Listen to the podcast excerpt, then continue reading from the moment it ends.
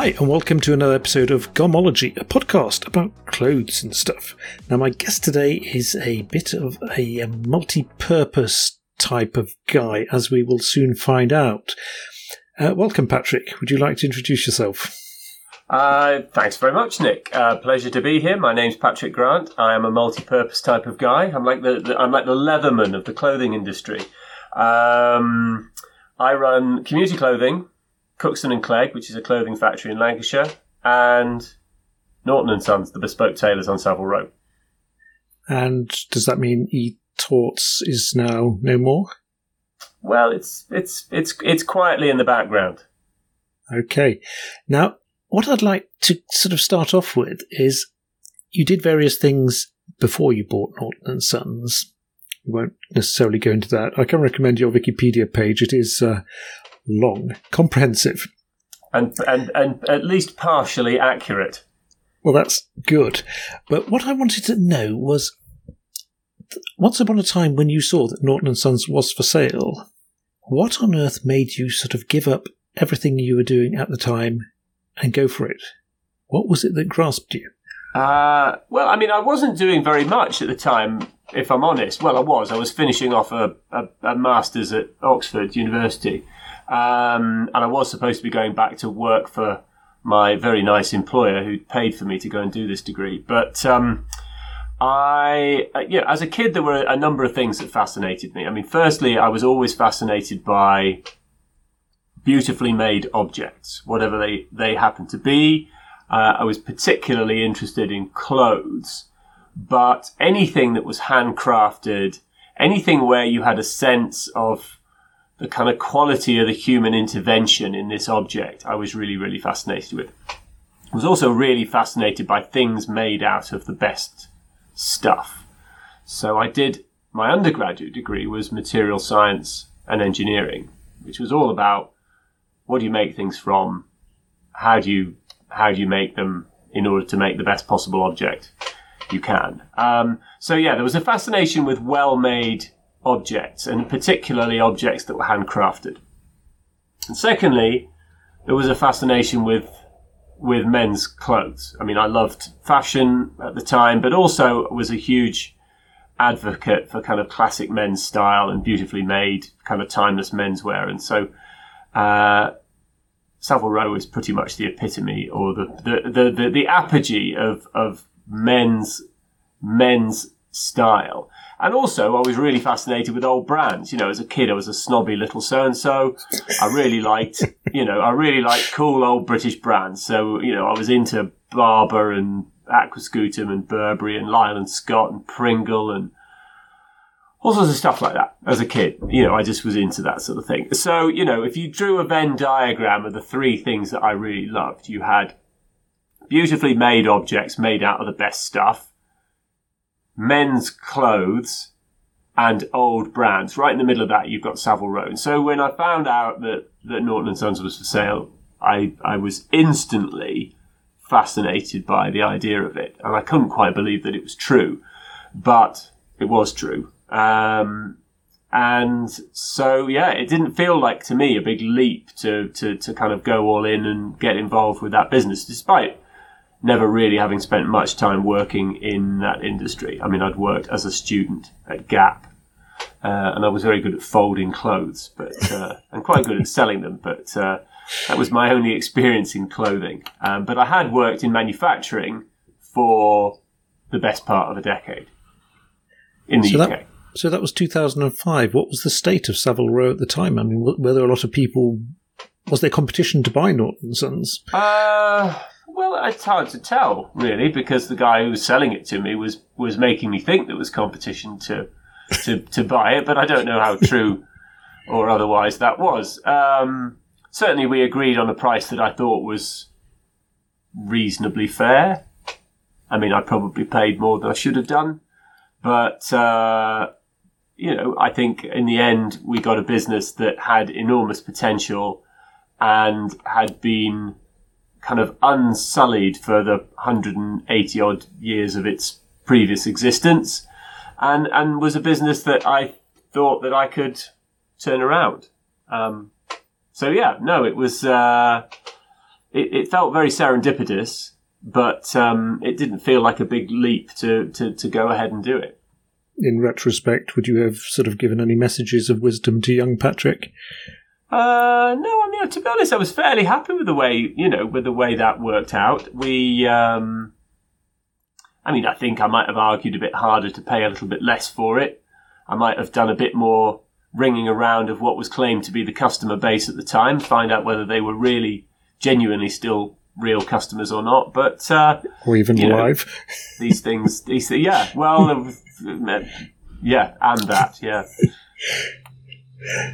So what happened once you got started with Norton and Son? I mean, was it a, a viable business? And well, it wasn't when I took it over. No, it was losing an awful lot of money, and um, more importantly, I think didn't really have any real identity. I mean, apart from just being a tailor on Savile Row, um, there are plenty of those around, and others that were doing a much better job than Norton's were at the time it, it, does strike but, me that there are quite a few tailors on Savile Row, or at least there's a, a, number who advertise being on Savile Row, but there's very few that are sort of really the stars.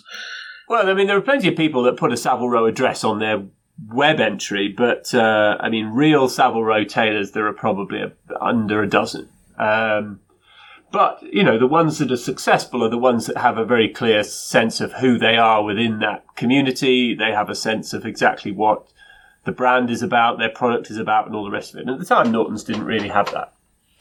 Um, so I set about trying to give it a sense of identity. Um, and to just reinvigorate the business, you know, put the energy and the passion back into uh, what we were doing, back into the storytelling, back into everything that the brand represented, to hopefully be uh, a, a, a, face for Norton's, and um, you know, happily we were fairly successful. But we got some good luck along the way. The BBC very fortuitously decided to make a major documentary series about Channel Four, uh, about uh, Savile Row for BBC Four uh, which began production about six months into my stint at Norton's and aired, I think, maybe late 2006, possibly 2007. But uh, um, we got far more than our fair share of coverage in that documentary, given our relative size. But uh,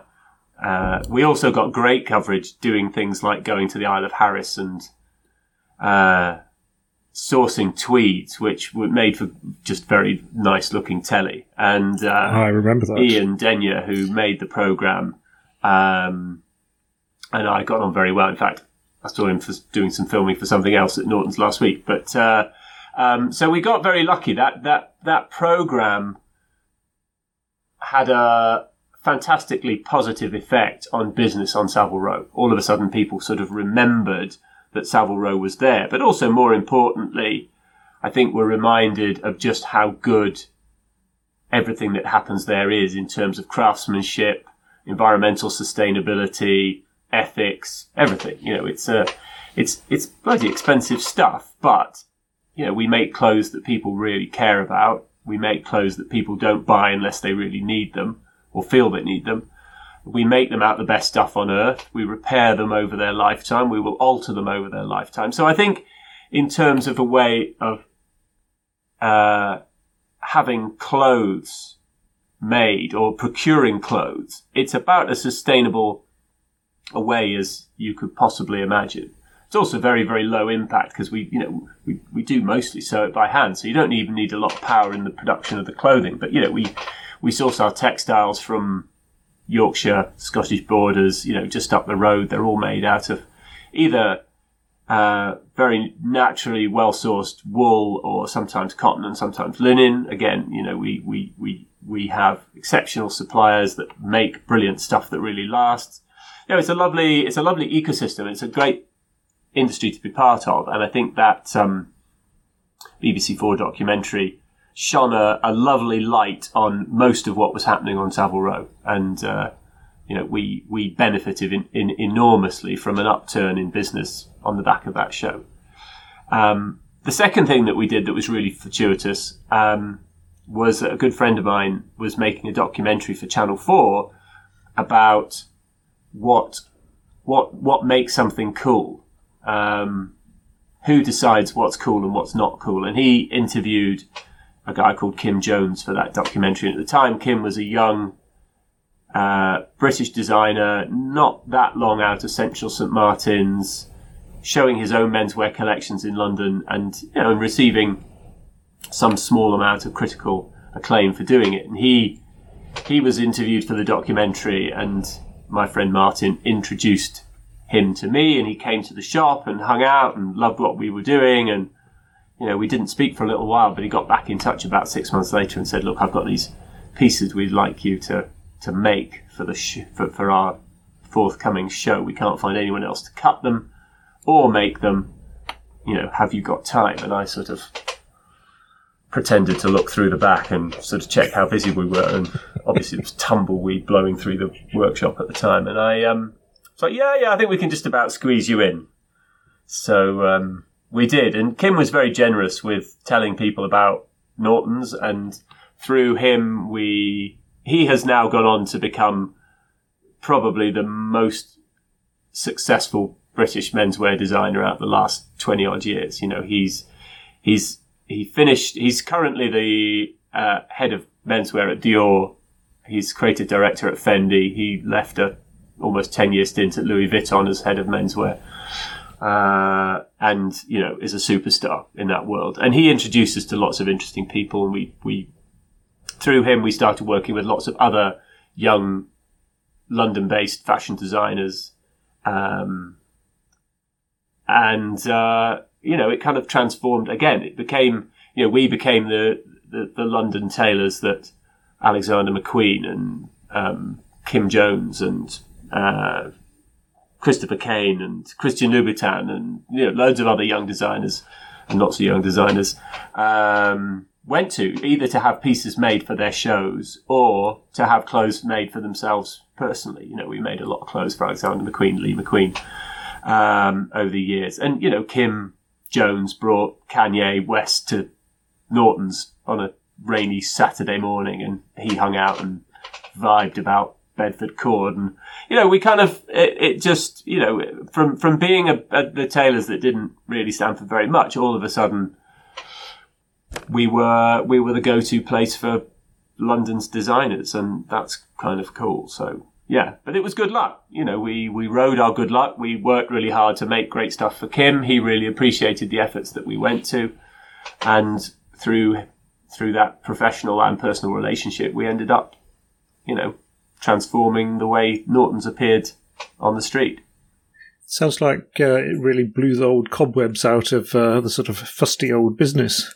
It did. I mean, I think, it, you know, at, at, at its heart, Norton and Sons is a craft business like everybody else on Savile Row. We make amazing stuff and we make things in a way that hasn't changed for a, a very long time. Uh, I mean, that tradition of hand tailoring dates back almost 700 years or, or more than 700 years in London. But, uh,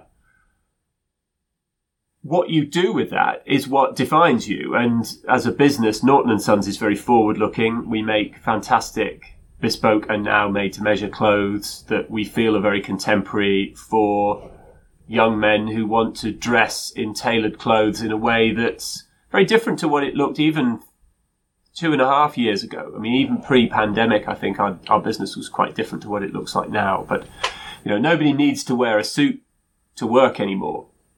And so people are wearing suits because they want to. So their suits don't need to look like business suits anymore, which is great. It frees us to make clothes for people that are anything, a representation of who they want to be or how they want to dress. And it's become quite freeing for suit customers now because, you know, if you want to wear a suit now, it's a personal choice and it, you wear it because you think it makes you feel good or look good. Should do both. Um, but, um, you know, I think the reputation of Savile Row in some quarters is quite stuffy. Um, our business isn't stuffy at all. You know, we make for all sorts of people. We have customers who turn up wearing flip flops, and we have, you know, former heads of state who have our clothes made. You know, we make for royalty, we make for all sorts of people. You know, everybody everybody is treated the same, and everybody is accorded the same respect, and um, and everybody gets the same amazing quality product at the end of the day. But uh, it's a very interesting place to be right now because it is undergoing something of a transformation. Um, I think when I started 17 years ago, uh, you know, there had been a period where there were some exciting young, younger tailors on the street, and then it went through a period of not really changing very much. And I think the last two or three years have seen a very dramatic change in, in, in the business. But at its heart, we still care about how we make things. We still train all, all our own staff. We, we train our cutters. We train our tailors. We uphold a tradition of craftsmanship um, that we will never change, but we will change how and what we uh, we will change what we make for people. I'm very pleased to hear that the row is doing well these days because there must have been a time when it was looking like it might go the way of Bristol Cars and other sort of venerable British institutions. Uh, well, I mean, I'm not saying that it's necessarily all doing well. Um, you know, actually, we're still well below what we were pre-pandemic, but we're still alive and still kicking. And you know, we think we've got a, you know, we think we think we're in a position where we can rebuild the business to what it was before, and if that's the case, then we we should be all right. But you know, no, it's not. It isn't great right now, and I think not a single tailor on Savile Row would tell you that their business is as good as it was, you know, 24 months ago. Right. You've branched out into manufacturing clothes and making ready to wear clothes. How did you come about buying Cookson and Clegg? Cookson and Clegg had been a manufacturer for Tautz. Um, I had spent the best part of a decade banging on about hey, how great British manufacturing was, and at Tautz we exclusively produced our clothes in the UK, um, and I'd developed a really great network of British factories, of which Cookson and Clegg was probably the best. And I got uh, an email on a Sunday evening uh, from the MD at the time, who used to sit in this office here, um, uh, to say that Cookson's was going to be shut. Um, the previous owners had decided it was no longer strategically important to their business. It wasn't making money. So they were going to shut it. Um, they told us they would finish off any current orders and uh, that would be that. Um, so I uh, emailed him back and said, What can we do? And the following day we spoke on the phone. And within two months, we had uh, taken over Cookson and Clegg. And I was able to do that because at the time, my business at Debenhams, Hammond and Co., was doing extremely well. And uh, we had the money to sustain the pretty massive losses that Cookson and Clegg was making when we took it over. And it continued to make pretty massive losses for a good many years. But luckily, Debenhams paid for all of that. Um, and today, happily, it's not making massive losses. In fact, it's just about breaking even. So, anyway, there we are. That was that was how that came about. It's just as well since there's no more Debenhams, is there now? Or is Debenhams? There is no more. Well, there is Debenhams.com is still uh, is still around under new ownership, but no, Debenhams went into uh, liquidation on the 14th of April 2020, um, owing us an awful lot of money, um, which we never got back. Um, so no, uh, that uh, that particular avenue for funding our business uh, completely dried up overnight. But um, luckily, we've managed to find a way through, and we uh, Cookson's is is still here, and happily is busier than it ever has been. Our great problem now is finding enough people who would like to learn how to make clothes for a living. I did notice when I visited the Cookson factory, must be four years ago, there wasn't a huge amount of sort of local teenagers manning the machines. Is it hard to sort of get the young people into clothes making? I think it's quite hard to get anybody, young or not so young, into manufacturing in this country with some a couple of quite small exceptions. I mean, I think uh, very obviously kind of technology led manufacturing businesses probably find it a little easier. Um, certainly, the car industry seems to have a good uh, track record of, atta- uh, of attracting apprentices for the positions that they are advertising. I suspect British Aerospace down the road making the Eurofighter probably finds it relatively easy to attract people to go and work there. But most traditional manufacturing industries, I think, have suffered over the last 30, 40 years, partly because they have been industries in decline. They are no longer industries in decline. They are definitely industries that have the potential to regrow if we can find staff. Um, but we've also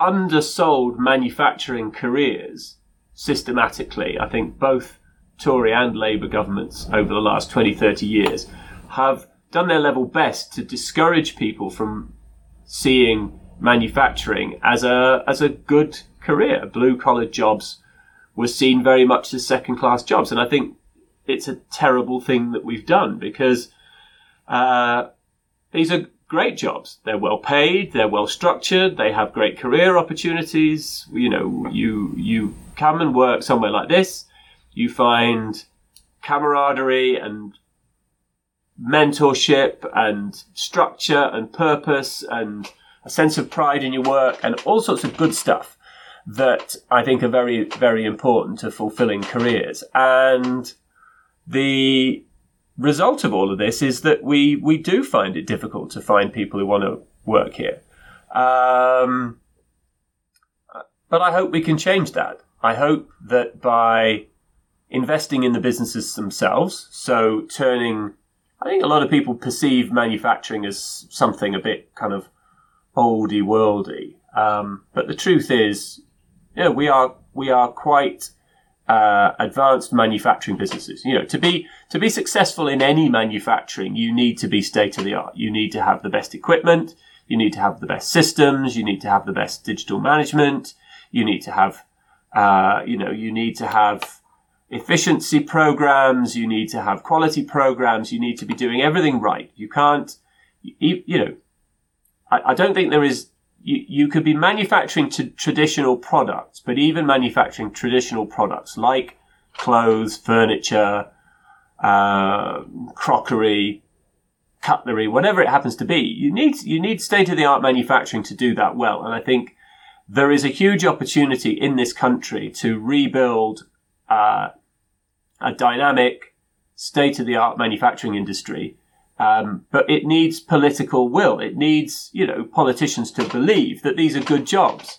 Because if they don't believe they're good jobs, then young people aren't going to believe they're good jobs. And, and that's really sad. I think we also need to have a look at the way our education system prepares people for work in this kind of industry because at the moment I don't think it does a very good job of doing that. You know, we used to have a very, very good kind of two stream education system that would um, allow people that were more academic to follow a more academic route and people that were more technically minded to follow a technical education route. And that was all kind of dismantled in, I feel like, the 90s. Um, and, you know, we've got a system now where everybody is encouraged into university, whether that's the right place for them or not. And of course, it's very expensive. You know, we no longer get that for free. And a lot of people end up going to do a degree that doesn't really move them very far forward in their career and saddles them with a massive blinking debt. And in at the same time, there are lots and lots of opportunities at businesses like Cookson and Clegg to learn a trade that could easily see you earning a very decent salary. I mean, good uh, good operators on the machinery here can earn between 25 and 30 to 35,000 pounds a year, depending on how good they are. Um, and there are opportunities to progress up, you know, to, to senior positions within the business, um, that will be hopefully rewarding for, for, for, for an entire career. And there are lots of other businesses in similar fields around this area. So, you know, even if you come and train with us, you know, if you, if you don't whatever reason, enjoy working here. There are lots of similar businesses round about that you could move to. And if you wanted to spend a career moving between different parts of the textile and garment and other sewing industries, you know, there are furniture businesses. There's a big John Lewis curtain and blind business called Herbert Parkinson up the road.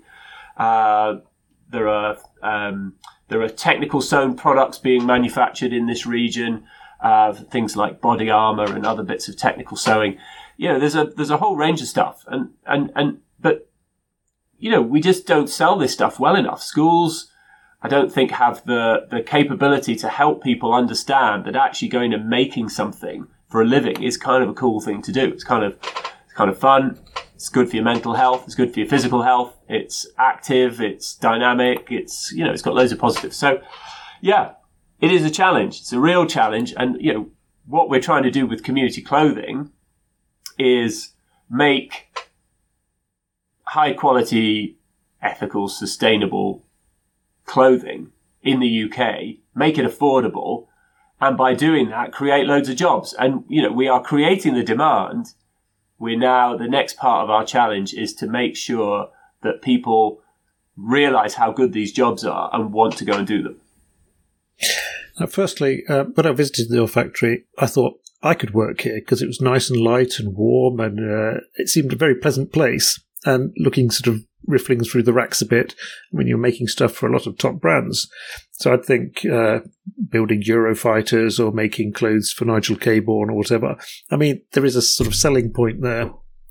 Um, secondly, um, community clothing. I think part of the reasoning behind that was to be able to use factory downtime because factories were just employing people when they needed them and laying them off in the off season.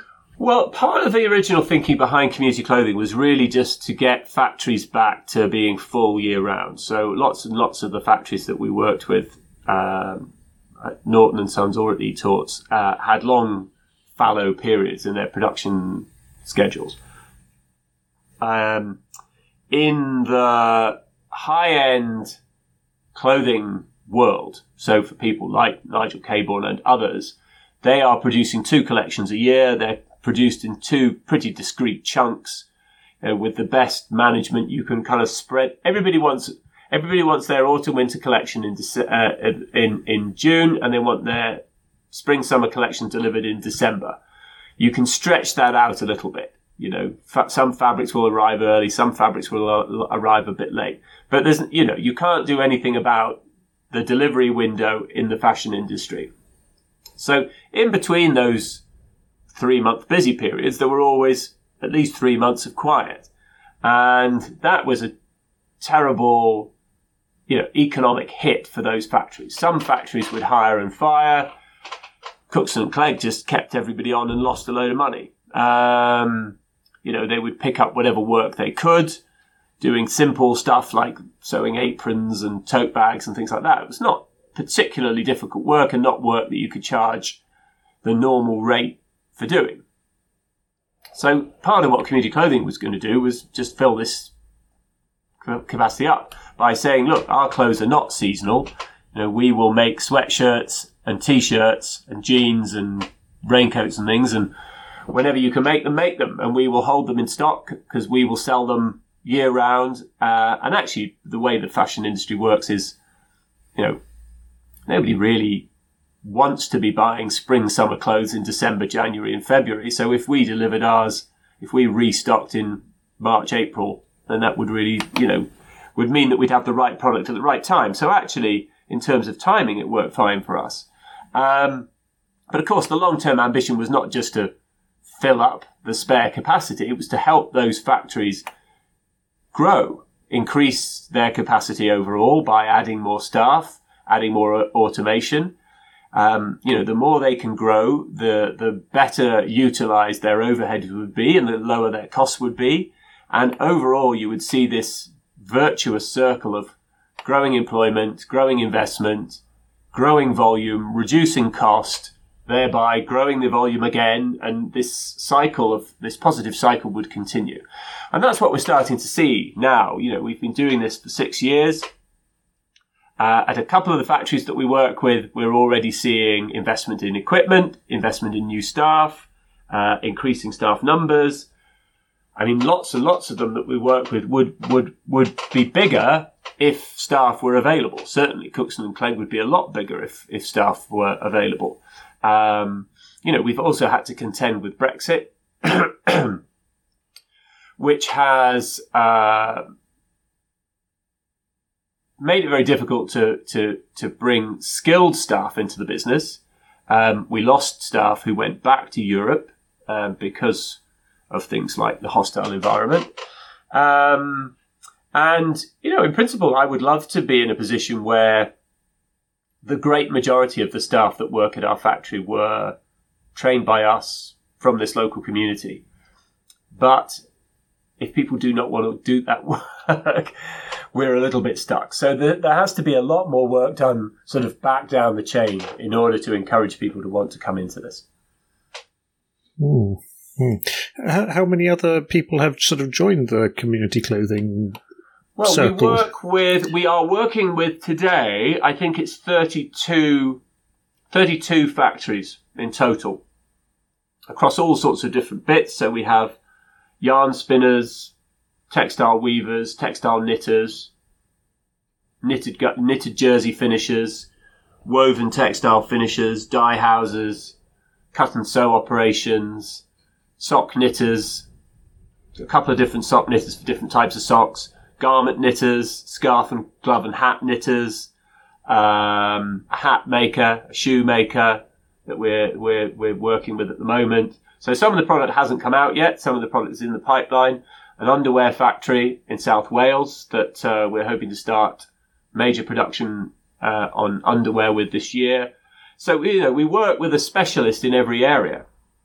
The idea being that we give them the confidence that in the long run, the business we are putting their way is always going to come their way as long as they continue to do a good job and continue to make at the quality they're making at and continue to be able to supply us with good quantities of what we need. I mean, it, it, as the business grows, we may have to split some of those, and and uh, you know we've we've uh, at the moment we've got two factories for socks, but one factory just makes the sports socks, and the other factory makes all the other socks. So you know it's quite different, different machinery, different skill sets. So we we are highly targeted, but we're you know we are seeing the business grow quite nicely. And our big problem now is that we're just out of stock all the time. So uh, we need to fix that fairly quickly. So, so, where is the community clothing sold? Is it just online or? So uh, the original business plan. So our business plan is quite different. The reason we are able to sell what we sell at the price we sell it at. So, for example, our everyday socks are four pounds fifty. Uh, they are expensive socks to produce. They're produced using really high quality yarns. They're produced in a way they're linked, hand linked. They're uh, knitted in a way that means that they really last. They're really comfortable to wear. Uh, they're durable, um, but they're expensive. It's expensive to do that. We do it in the UK in a factory that's been making really high quality socks for over 100 years. And um, that was always the you know the, the, the plan was always to to make everything in in the best possible factories we could, but to to sell it at a price that was affordable to most people. So in order to do that, we had to have a look at the business model and. Uh, I don't know how much you know about the, the economics or your, your listeners know about the economics of normal clothing. But if you go to any of the high street clothing stores and you buy, you spend a hundred quid on a piece of clothing, about 22 quid of that will go to the people that made that clothing and grew the fiber. So the makers get a tiny proportion of the money that you spend. So that's whoever's grown the fiber, who's the guy that spun it, people that have dyed it, the people that have knitted it or woven it, the finishers, the cut and sew operation, everything gets this tiny little percentage. And most of the money goes to the brand. And of course, some of the money goes to the taxman in VAT. In our model, 65 quid of that 100 quid goes to the makers, which is pretty much three times as much. Um, because that's what we need to be able to do to make good quality clothes that really last make them out of the best materials that we can get our hands on, and to pay the people that make them a good wage that allows them to have a good quality of life. Uh, so in order to do that, we had to take a load of other cost out of running our business. So in a normal clothing industry business model, you're 22 quid on the actual making, and then the you know the the the, the remainder of the 82 quid that you get once the taxman's had his bit, you know, there's retail costs, there's design and development of collections every six months or or more. There's the cost of uh, su- procuring all this stuff, so flying backs and forwards to factories in far-flung corners of the world, trying to you know shave pennies off the price of whatever it is you're doing. Uh, the marketing cost is pretty dramatic, and particularly on online businesses, fast fashion businesses, marketing is a huge chunk of what they spend their money on. So, um, paying influencers to wear their clothes in Dubai is quite expensive. Um, paying those influencers to put that product on their Instagram accounts, paying for regular marketing, paying for the production costs of shooting all of this new stuff every six months or more often, you know, every week if you are a fast fashion business. Um, all of that is incredibly expensive. Um, and so we cut all of that out. We don't design new collections every season, which means we don't need to reshoot everything every season. We don't need to reshoot the web shop images every season. We don't need to reload them every season. We just replace what's what's sold out with with more of the same. Uh, we don't really spend anything on marketing either. We do a little bit of uh, of uh, paid promotion on Instagram and Facebook, uh, and we do some Google AdWords. But we spent, I think, we were we were spending ten quid a week on that last week. Um, wow. um, because I asked my marketing person, well, he's not the marketing person, the web shop person. I was, you know, I, I, that's what we spent last week was a tenner. Um, um, it's not very much. You know, most businesses will spend uh, at least 10% of their turnover on marketing, if not a lot more, if it's uh, depending on the type of business. So we just don't spend that. You know, we we shoot our clothes on models. We don't do any. Uh, sorry, not on models. We shoot our clothes on people who are from the towns in which we make our clothes. Some of them people that work in the factory. Some of them are friends. Some of them are students. Some of them are just people who like what we do. And, um, you know, we shoot on people of all ages and all shapes and sizes and, uh, all ethnicities. And they are, you know, we, we, we, we give them a little bit of money, but we don't pay them what, you know, professional models in London get paid. Um, we use local photographers, local studios. You know, we put as much of the money as we can back into the communities where the clothing is made. But uh, we just don't spend very much on that on that kind of thing. You know, we don't have marketing consultants, we don't have copywriters, we do all that stuff ourselves, um, and that saves us an awful lot of money every year. Um, and not designing new collections saves us a load of money. And you know, there are loads of ways in which we save tons of money, and it means that we can put all of our money, or a good, very good chunk of our money, into making the stuff and we let the stuff speak for itself. You know, we, we make a really good product that people really like and it works really well. And hopefully if they buy a pair of socks and they think the socks are good, they'll buy more socks and maybe they'll buy the pants when the pants come out. And maybe they'll buy their jumpers from us or their sweatshirts or their t-shirts because they understand that, you know, the quality of everything we do is as good as it possibly can be. You know, we're, we're making the same quality stuff that really expensive brands do. You know, our, our four pound fifty socks, um, you know, the same socks, you can spend 20 quid on exactly the same sock with a designer name on it. Um, we just have a very different model. Also, you can spend four pounds on an incredibly bad sock from someone in the high street that's cost 30p to make. Um, and will feel awful the first time you put them on, and after a couple of washes, won't even be worth wearing anymore. Um, and will be mostly made out of fairly nasty materials, and will just make your feet uncomfortable and sweaty every time you wear them. I mean, there's this is what you know, part of what we're trying to do is to give people an, an affordable, good quality alternative to the bad clothes that mostly are being made and sold on on the British high street and by fast fashion vendors because it is all bad stuff. I can sense some of the engineer in you coming back here with the material science and. Uh... Very much so. I mean, it's very helpful to understand, you know, firstly, to understand the science of all of these terrible polymers that people are using, um, but also to understand just what an enormous difference using the right materials makes to the overall quality of experience and the durability of a product.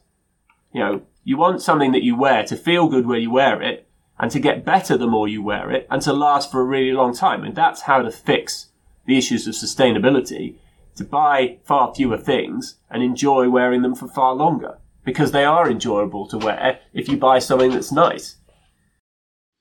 How involved are you in the design? Well, completely involved in the design. I mean, our design process is very simple. You know, we're not, we're not, we're not trying to reinvent the wheel. In fact, we're trying to just do the very best version of the wheel that we can, we can manage.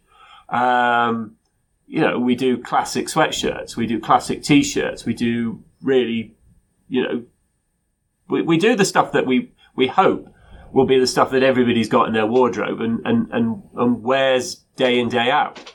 You know, we, we do three styles of chino. We've got a slim one, a pleated one, and a relaxed one. There'll be a chino for everyone in there. Um, you know, it's just a question really of, it's it's industrial design more than fashion design, and it's it, it, it makes me really happy that that's what we're doing. You know, we're trying to engineer better supply chains, engineer the best product we can, make it last, and make it wear in a way that is enjoyable. You know, uh, I, it's really it makes me sad to think that lots of people will never have worn a nice pair of socks because they've only ever been able to afford to buy socks at, I don't know, I don't want to name names, but, you know, the bottom end of the high street and, and maybe those fast fashion businesses. That stuff is bad. If you've, if you've grown up only ever wearing nasty socks, you won't know how bad they really are. You know, treat yourself to a good pair and, and see what difference that makes to your enjoyment of just putting your shoes and socks on every day, but also how much longer this stuff will last. You know, I'm wearing socks today that were made um, in. Uh, they're actually Etalk socks. They were made in a factory in South Wales that we've worked with for a long, long time. I've had these socks, and I know how long they've had them because we used to do different coloured toes and heels on different collections. And so these socks are from 2012, so that I've had them 10 years. And I've probably worn them 25 times a year. I've probably worn them once a fortnight for 10 years. That's 250 wears. And they're starting to wear out now. But that's 250 wears on a pair of socks. That's what a product should do. It's what every product we buy should do. That's the way to deal with sustainability. That's the way, you know, the, the UN climate change goals for the fashion industry are a reduction of 90% of our, in our greenhouse gas emissions. That just means wearing something 10 times longer. If your standard socks last you 25 wears and ours last you 250 wears, we've solved the problem of greenhouse gases in the fashion industry just by just by the simple expedient of making a product that's that's durable rather than not. And actually, I had to wear a pair of socks from a quite well-known high street clothing retailer. It used to probably be the biggest one we had, but um, one of the crew at Sewing Bee went to had to go and buy me a pair of black socks, and they got the expensive ones that this particular high street retailer does. They have a, a signature brand, um, and they were about four pounds fifty, which is about the same price as ours. And I've got to say, they were awful.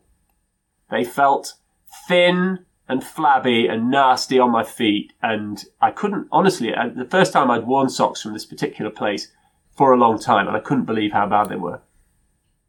Right. Now, you mentioned the sewing bee. How much fun has that been? Uh, a lot. The most fun. Uh, sewing bee, so particularly the last couple of years when, when, you know, everything else at work has been really, really hard work. Uh, sewing bee is just a lot of fun. I mean, it's it's so much fun. It's hard to describe. But I mean, it's hard work. We work long days. We, you know, everybody does. Uh, I mean, I do about the least work of anybody on there. Um, but everybody else works incredibly hard. I just stand around and say what I think about some clothes, which actually isn't very difficult. Um, but it is enormous fun. The contestants are brilliant.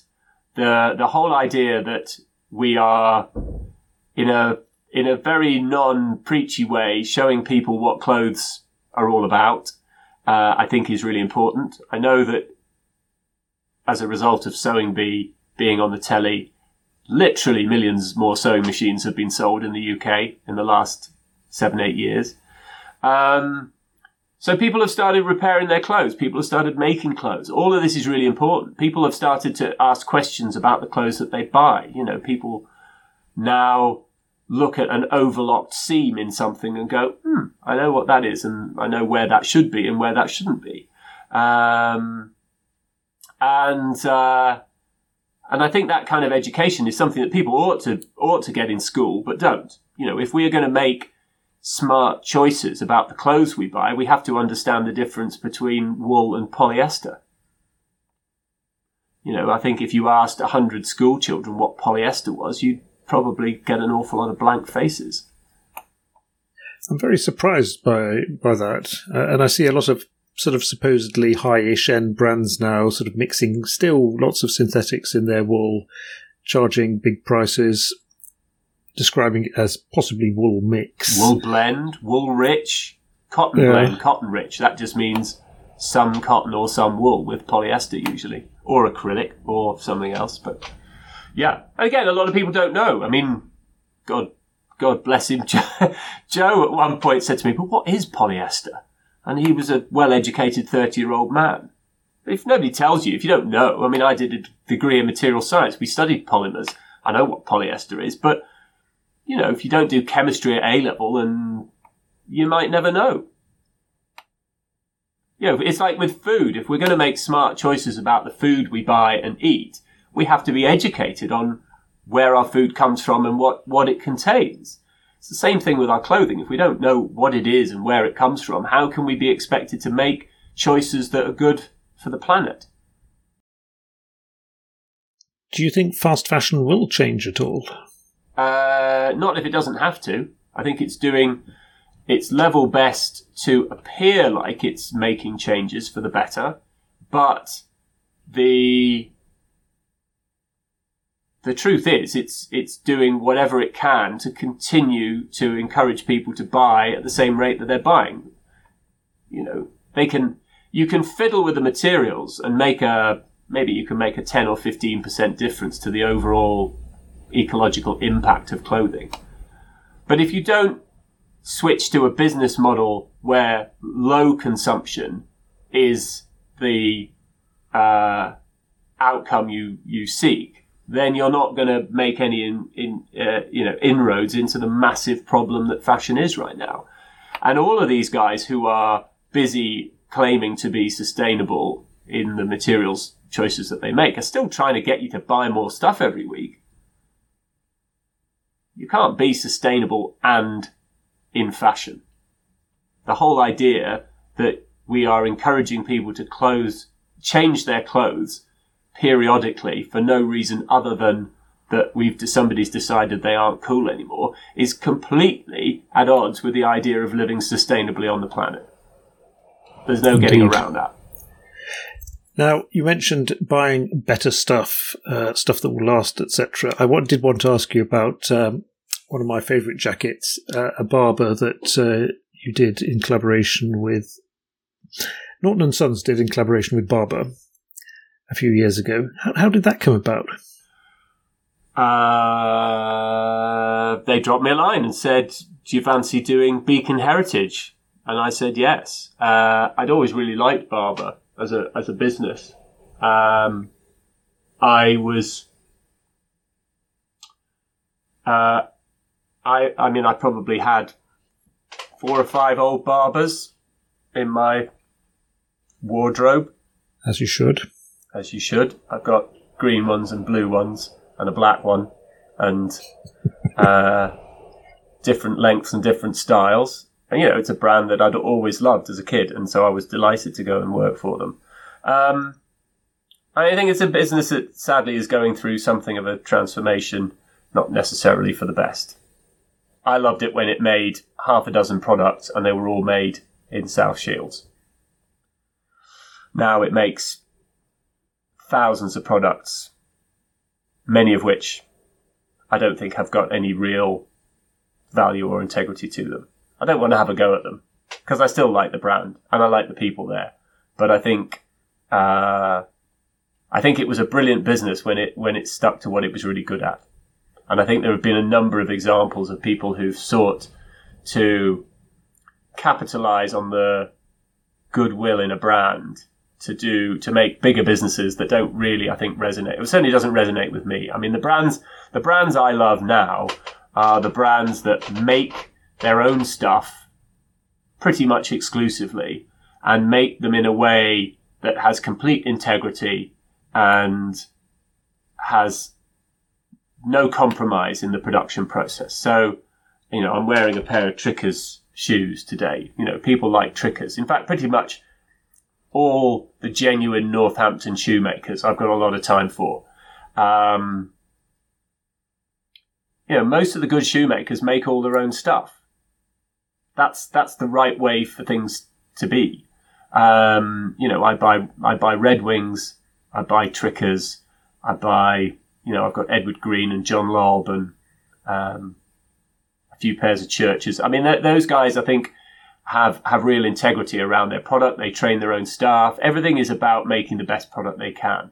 And it's really sad to me that they are suffering because leather shoes are going the way of uh, office suits and ties a little bit in a man's in a man's wardrobe. But I hope they find a way to continue because you know that kind of integrity is what what I think the world needs and deserves going forward. Um, also, they they they're things that last a really long time. So. Um, I've forgotten what the question was now. Sorry, I've rambled on too long. Well, I was going to ask you about um, about those fantastic jackets you designed for Barbour, but oh uh... yeah, no, sorry, I got onto a ramble about Barbour. Yeah, I, I mean, I, I feel it's because there are. I mean, I think Barbour is Barbour. Barbour is a fab brand. I mean, there are some great products still at Barbour. You know, the the South Shields factory makes a lovely product, and I will support Barbour as long as they continue to make their fantastic uh, classic Barbour products in their own factory in South Shields. I don't want to support them doing something different. I think their range for men is about 80 different jackets now. Yeah. When I when I when I finished working for them, I was there for a year and a half doing I did 3 seasons at Beacon Heritage. Between you and me, I think there was something like 2400 products on their roster. Most of which had nothing to do with the DNA of real Barbour. And a business that really stands for doing something good and incredibly durable like that. That, you know, they are one of the classic products that get better with age. You know, nobody wants a new Barbour jacket. You want a Barbour jacket that's had 20 years of wearing in because that's when it's starting to get good. I think that's sort of a. You have two types of people. You have the ones who want the old, worn out Barbour, and you have the guys who want it when it's brand new and will sell it once it starts getting a little creased. Right. Well, that's good because then they can sell those to the people that, you know, all of this circularity. I mean, we're looking at the moment um, at, at starting. Uh, I mean, it's not going to happen anytime in the next 18 months, but we'd like to be selling second-hand community clothing on the site alongside new community clothing. You know, we have absolute confidence that our product will last for a really long time. And for some people, you know, they want something new. Some people want that sweatshirt. You know, we do a 480 gram all cotton sweatshirt. They really only start to get good after you've worn them for a few years and washed them a few times and started to, you know, let them kind of bed in.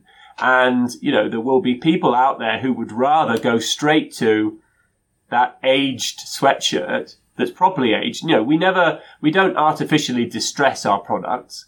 Um, you know, we're not going to get the sandpaper out and start rubbing away at our jeans like a lot of people do. But for some people, you want, you know, you, you want the clothes with that kind of, uh, patina of age on them. And so I think, you know, we would quite like to sell second-hand community clothing alongside new community clothing on certain products. You know, we're not going to do that for pants and socks and probably not for t-shirts, but for certainly for things like heavy gauge sweatshirts and jeans and any product that we know is really going to last, we'd be happy to sell the new and the second hand side by side and to pay, you know, to pay customers who want to trade it in. And, you know, for those people who want a new one, you can trade in your old one. We'll pop it on the site second hand and you can, you can buy a new one. But, you know, we need to increase the circularity of clothing. I mean, not, you know, if, if there are people who don't want to keep their clothes for a long time because they don't like the way they look, we as a brand have to find a way to make sure that we kind of match people up with, with, with what they want. Me personally, I'd rather have, you know, I've got sweatshirts that I bought. I moved, I lived and worked in California for a couple of summers in, uh, when I finished university. Um, and I was buying sweatshirts then. So that was in the very early 90s. So I worked there in 1990 and again in 94. Um, I was buying sweatshirts that were probably 70s and 80s. So potentially 15 to 25, 30 years old. And I love them and I've still got them. Uh, and they're my favorite ones. So, um, yeah, having, having, having a, having a, a, a, having confidence in your product, I think is, is, is, you know, is absolutely everything. And we do. And so we should be happy to sell it secondhand. I see there are some other fast fashion companies that are do- doing the same thing now, offering resale of their pre-sold stuff. Do you think their reasoning is the same? No, I think their reasoning is to provide customers with enough uh, sense of doing something that's vaguely good to allow them to continue buying the same volume of clothing that they were buying before. That's my feeling about all of that. I mean, that's not to say that the people inside some of those big fast fashion companies who are on the sustainability teams are not absolutely well intentioned and really, really good at what they do. I just know that at the top end, the business's model is still sell you more stuff, not slow down consumption. Which is kind of the elephant in the room, isn't it? Yeah. Not the elephant in this room. Because we're, you know, Britain is a very big country. You know, we, we, we would like to sell everybody a really good pair of socks that they keep for 10 years. Because there are more than enough, uh, you know, there are more than enough people just buying one pair of socks to keep all the sock factories in Britain absolutely chock a block forever. So, you know, I'm very happy for people to buy very little stuff and to buy very good things instead. Like a bespoke suit. Well, that's definitely not for everybody. There's no way we can do those at affordable prices, sadly. Yeah, sadly. I've always wanted yeah. one, but I can't well, see it happening. You know, there's just an amazing amount of hours, and the people that make them are incredibly well paid. Um, there's no getting around it.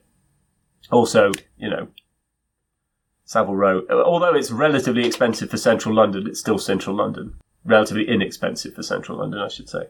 Um, but yeah, you know, it, hand making a suit takes a very long time, and the guys that do it uh, are very well paid indeed, as they should be. Well, I think we've come to the end of our allotted time, Patrick. I enjoyed it very much. Thanks for joining me today. Well, thank you so much for the opportunity to talk about these things, and uh, uh, thanks for wearing a lovely looking um, Fair Isle jumper, which is. It's uh, Scottish made. I'm very glad to hear it. From uh, Ian Trickett, who I think you know. you know very well, yes. I was just uh, sitting here a bit earlier and I was thinking, wow, I'm actually looking a bit smart today. A bit smarter than uh, Patrick Grant. What are the odds? well, I'm wearing a, a, sweatshirt that's made just behind me, hand embellished with a little uh, a little detail, but um, it's a it's a martlet actually, sewn on with a bit of old uh, grey Melton. But uh, yeah, I'm I'm head to toe, I'm head to toe in clothes that are made here in the UK, from my Tricker's shoes to my Tautz socks to my uh, community clothing sweatshirt and t-shirt. Okay. I was going to ask you um, how it felt because when you um, did the Tautz comeback, it was all big pants. Yeah, And big pants are sort of all the rage now. yeah, they are. Years later, Yeah, do you want What? to take credit for it? I, I, I, I might as well. Funny enough, I was having this conversation with somebody else, uh, a, a, a designer that we work with, and they did, you know, said the same thing. We were, we were, you know, but fashion is just a pendulum. It wasn't like we invented baggy pants. We were just the first people to go back to them, having suffered skinny pants for far too long. Um, very expensive to make baggy pants. That's, you know, fast fashion will continue to try and sell you skinny short stuff because it uses a lot less fabric. And it's all about saving pennies where they can, or even fractions of a penny.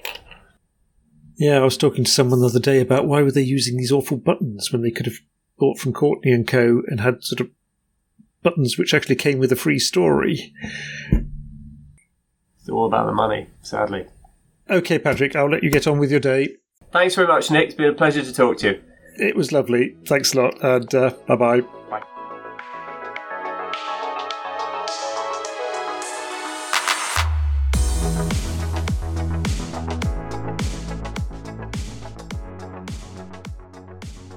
That's all for this week's episode of Garmentology.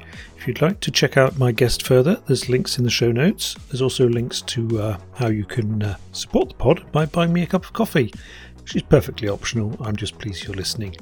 If you'd like to get in touch, suggest a guest, just let me know what you think. It's uh, welldresseddad at gmail.com. You can follow me on Instagram as welldresseddad.